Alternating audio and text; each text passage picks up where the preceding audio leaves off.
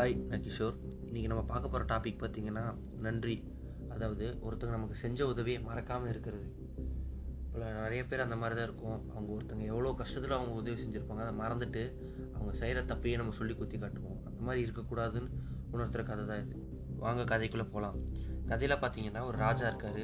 ரொம்ப கோவக்காரர். அவர் ஒரு பத்து காட்டு நாயை வளர்த்துட்ருக்காரு கூண்டுக்குள்ளே போட்டு. அவர்கிட்ட ஒரு சமையல்காரர் வேலை செஞ்சிட்ருக்காரு பத்து வருஷமாக இந்த ராஜா பார்த்தீங்கன்னா யார் அவர் கோவப்படுத்தினாலும் அவங்கள கொண்டு இந்த கூண்டுக்குள்ளே போட்டுருவார். அந்த நாய்ங்கெல்லாம் அவங்கள கடித்து கொன்று சாப்பிட்ரும் இந்த மாதிரி இருக்கும்போது ஒரு நாள் வந்து ஒரு ஆள் வந்து ராஜாவை வந்து உதாசீனமாக பேசிடுறாரு அவங்க மந்திரியே. அவரே கொண்டு போய் இந்த சமையல்காரன் அவங்க எல்லாரும் இருக்காங்க. அவங்க முன்னாடியே கொண்டு அந்த நாய் நாய் கூண்டுக்குள்ளே போட்டு கொண்டுடுறாங்க இதை பார்த்து எல்லாருக்கும் ரொம்பவும் பயமாயிருது. அப்புறம் இன்னும் கொஞ்ச நாள் போகுது. அப்புறம் பார்த்தீங்கன்னா அந்த சமையல்காரர் தெரியாதனமாக ராஜாவோட காஸ்ட்லியான ட்ரெஸ் மேலே கொஞ்சம் உணவை கொட்டிடுறாரு. அதுக்கு உனக்கும் இதே தண்டனை தான் அப்படின்னு சொல்லி சமையல்காரர்கிட்ட சொல்லி நாய்க்கு ஒன்று கிழிச்சிட்டு போகிறாங்க அதுக்கு அந்த சமையல்காரர் சொன்னார் ராஜா எனக்கு ஒரு பத்து நாள் அவகாசம் கொடுங்க. கடைசி ஆசையாக நான் கேட்குறேன் அப்படின்னு சொல்லிட்டு இந்த நாய்களை பத்து நாளைக்கு நானே பார்த்துக்கிறேன். ஏன்னா அது அதுங்க தான் கொல்ல போகுது அதுங்காட்டி. சரி ராஜாவும் ஒரு ஏதோ ஒரு யோசனையில் சரி அப்படின்றாரு.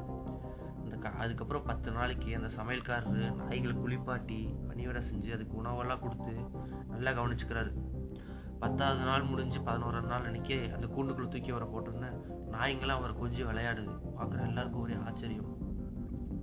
அப்புறம் அந்த சமையல்காரர் சொல்கிறாரு ராஜா நான் உங்களுக்கு பத்து வருஷமாக உங்களுக்கு பணிவிடை செஞ்சுட்டு இருந்தேன். ஆனால் ஒரு டைம் பண்ண தப்புனால நீங்கள் என்ன தண்டிக்க நினைக்கிறீங்க. ஆனால் இந்த நாய்களுக்கு நான் பத்து நாள் தான் உணவு போட்டேன். ஆனால் இந்த நாய் வந்து என்னை கூட மறக்காமல் வச்சுருக்காங்க.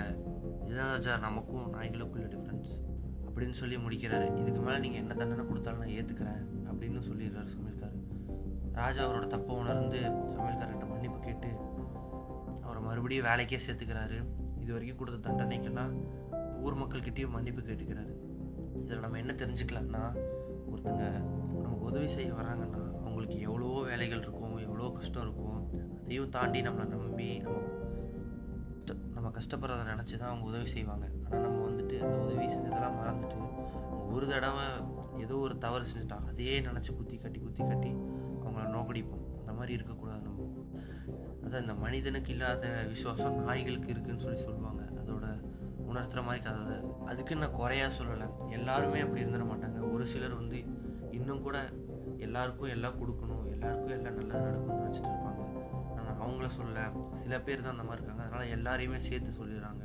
அது உங்களுக்கு பிடிச்சிருக்குன்னு நினைக்கிறேன். தேங்க்ஸ்